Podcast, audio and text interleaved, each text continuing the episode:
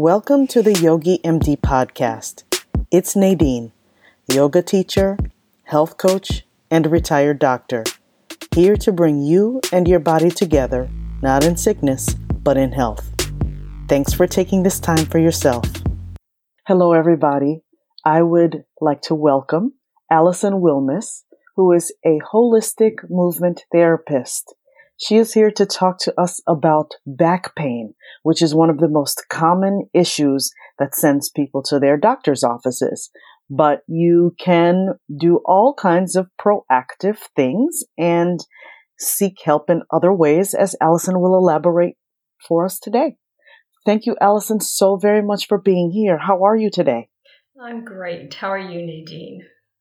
I am very well, and I am so pleased that you're here to educate us about such a hot button topic.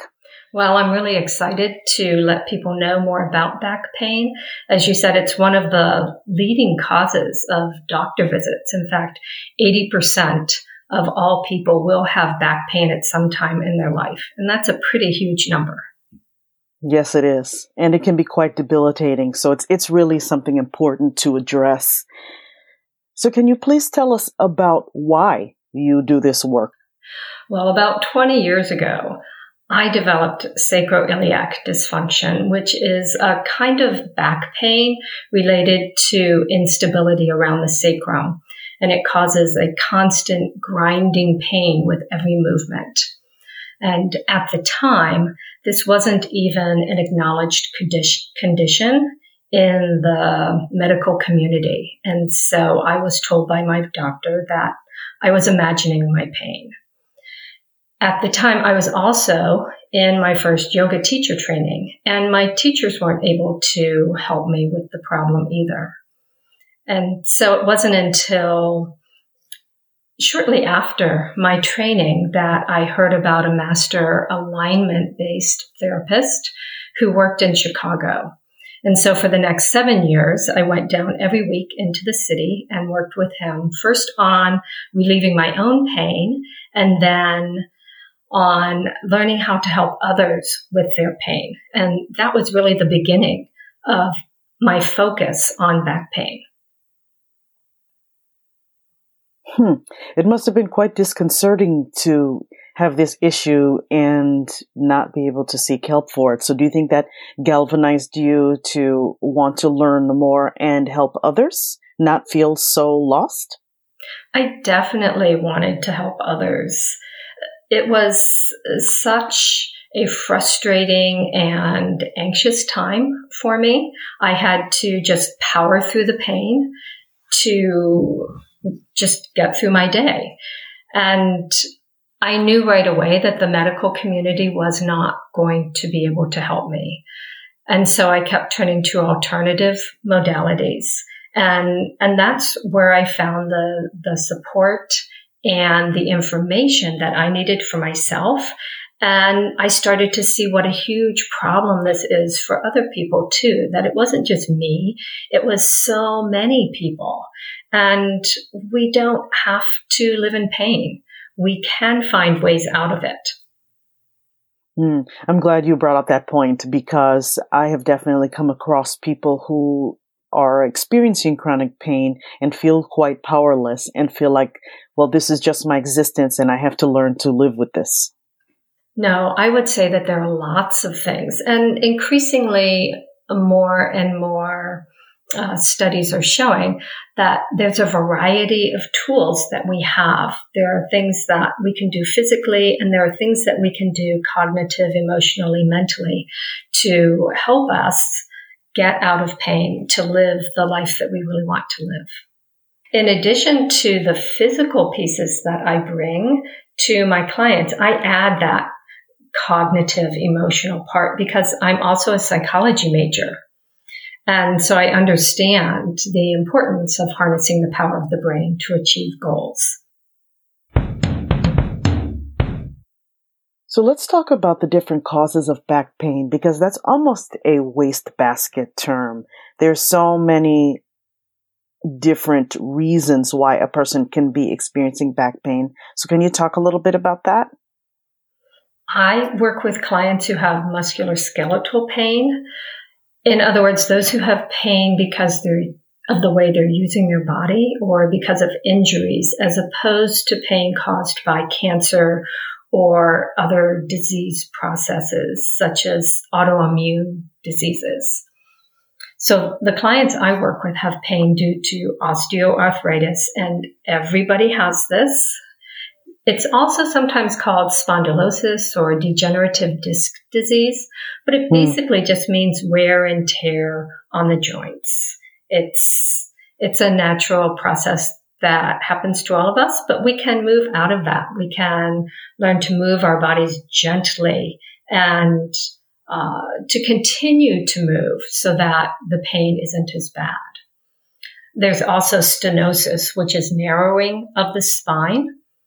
Uh, spondylolisthesis is where a higher vertebrae slips over the one that's underneath it. Mm-hmm. Uh, of course, there are herniations and sciatica, mm-hmm. hip impingement. There's what I had, sacroiliac dysfunction. Mm-hmm. And interestingly, there's also uh, diastasis recti, which is a separation of the superficial abdominal muscle, usually in women after childbirth.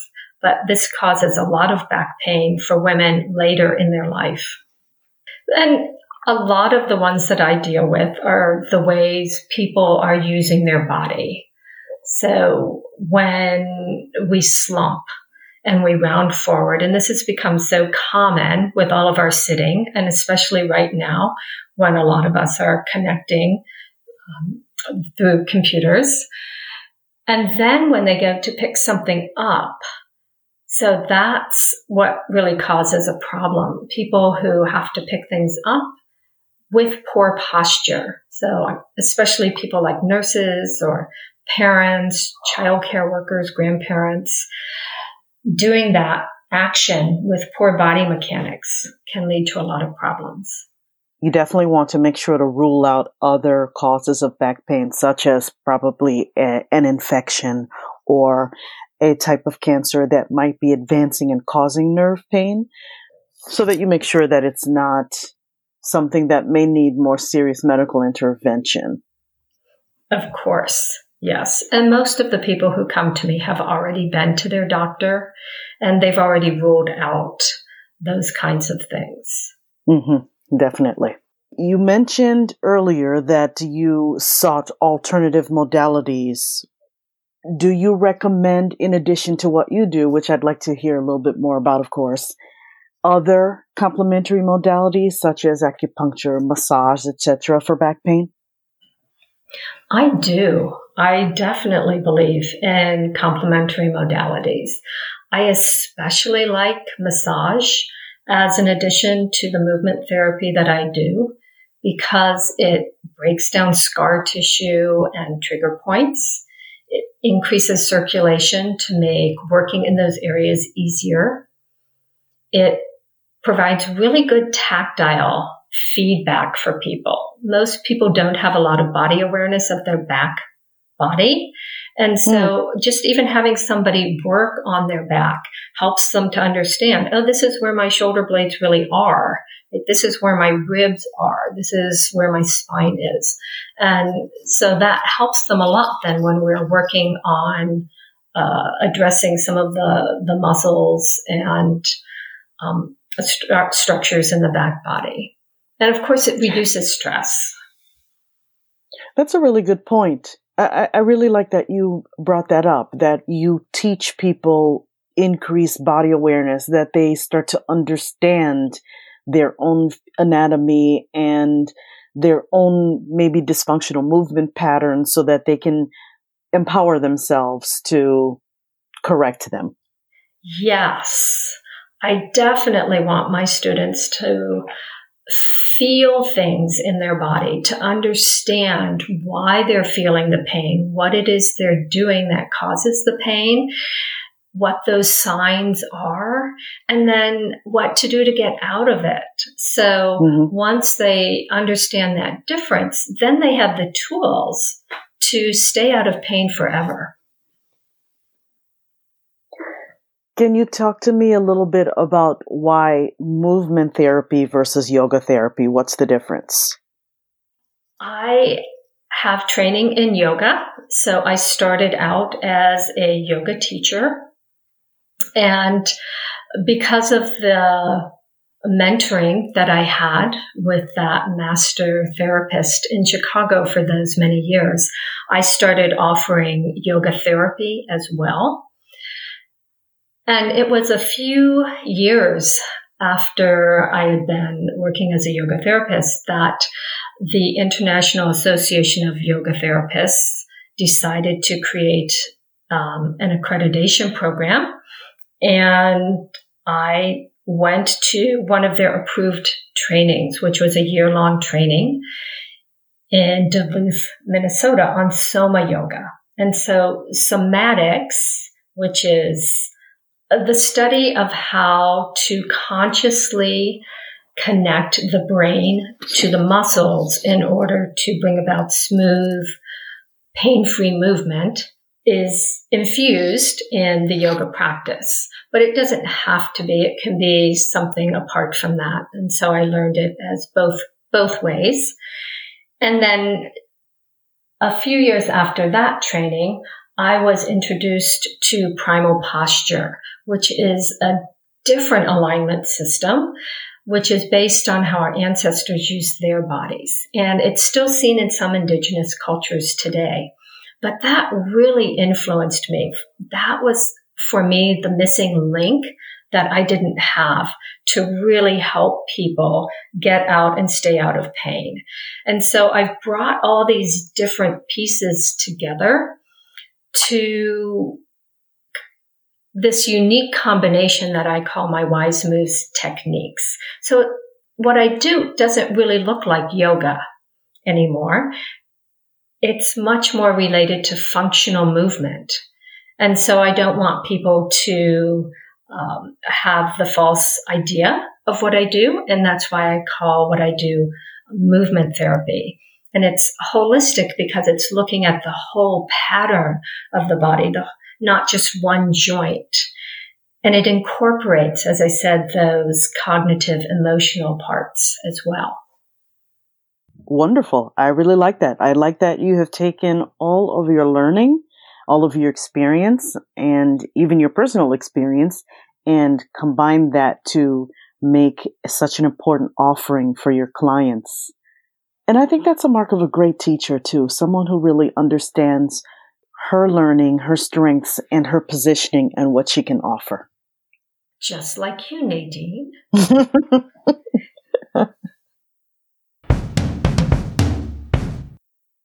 can you give us some examples of clients you've helped? Well, lately I've been working a lot with clients who have sciatica, and many of them have trouble sitting for any period of time.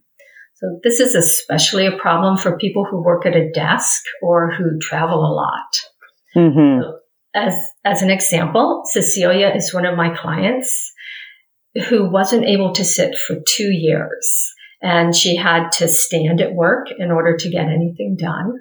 But she and her husband were going to Europe and she knew she had to do something in order to survive the flight. And so we were able to tweak just some of her regular daily movements and then added some strengthening exercises to what she was doing. And she was good to go pretty quickly.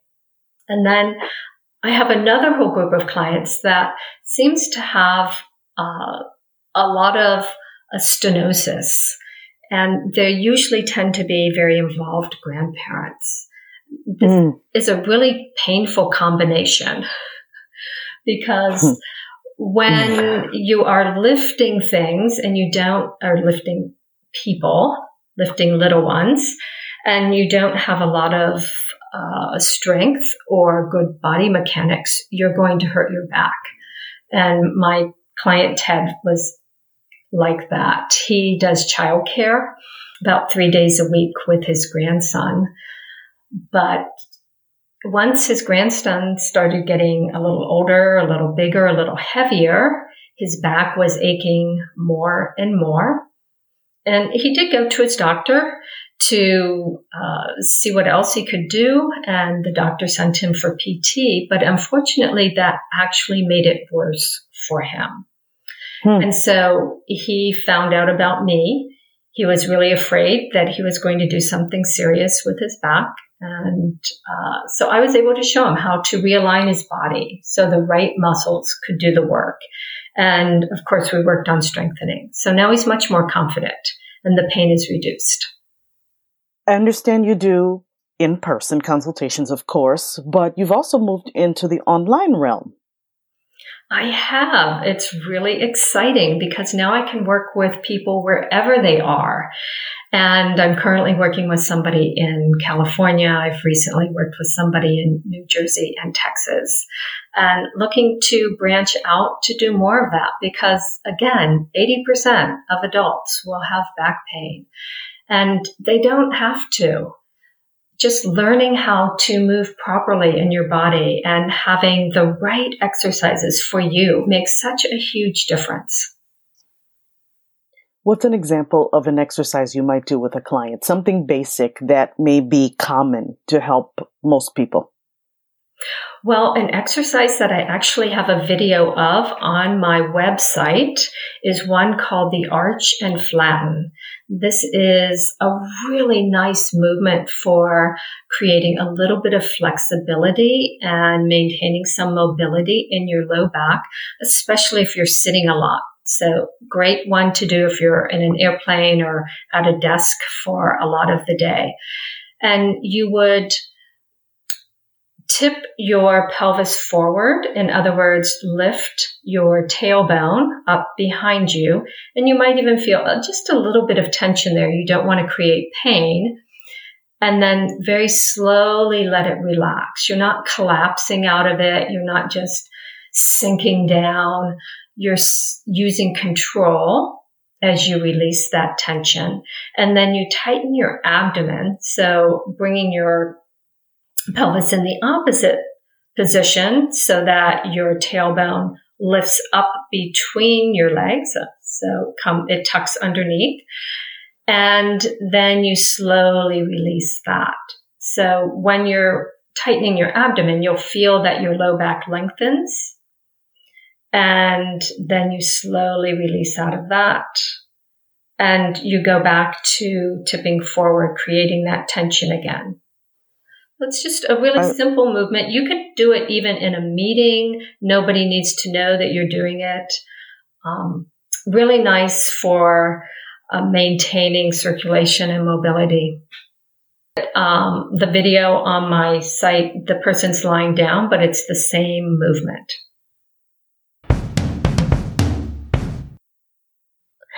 Is there anything else that you would like to add that we may have left out of our discussion today? Well, I would encourage people to, if they have back pain, and especially if they've already tried a number of other things, to either check out my website or find another person who can help them because there are people who can heal you out of your back pain. You don't have to stay there. It's usually a simpler process and does not involve pain.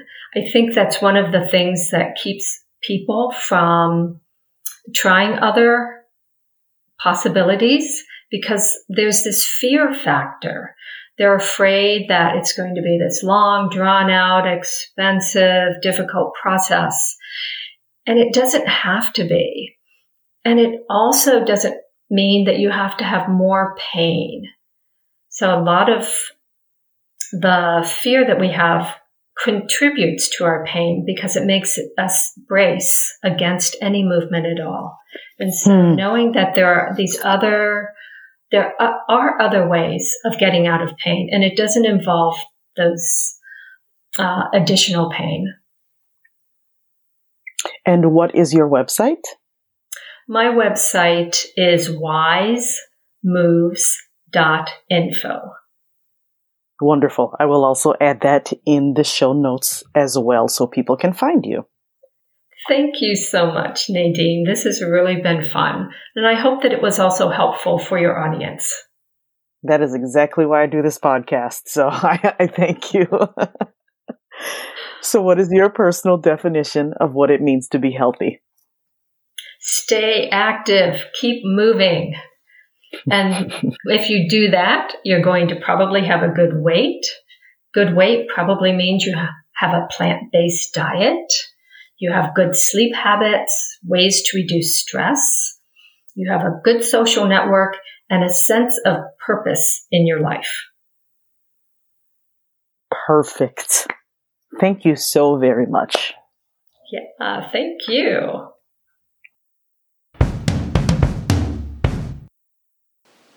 And now it's time for the Mindful Minute. This Mindful Minute is brought to you by Allison, and it is an instruction on how to sit correctly. Hi, I'm Allison Wilmes with Wise Moves, Yoga and Movement Therapy to relieve back pain. We spend so much of our time sitting that it's important to know how to sit correctly.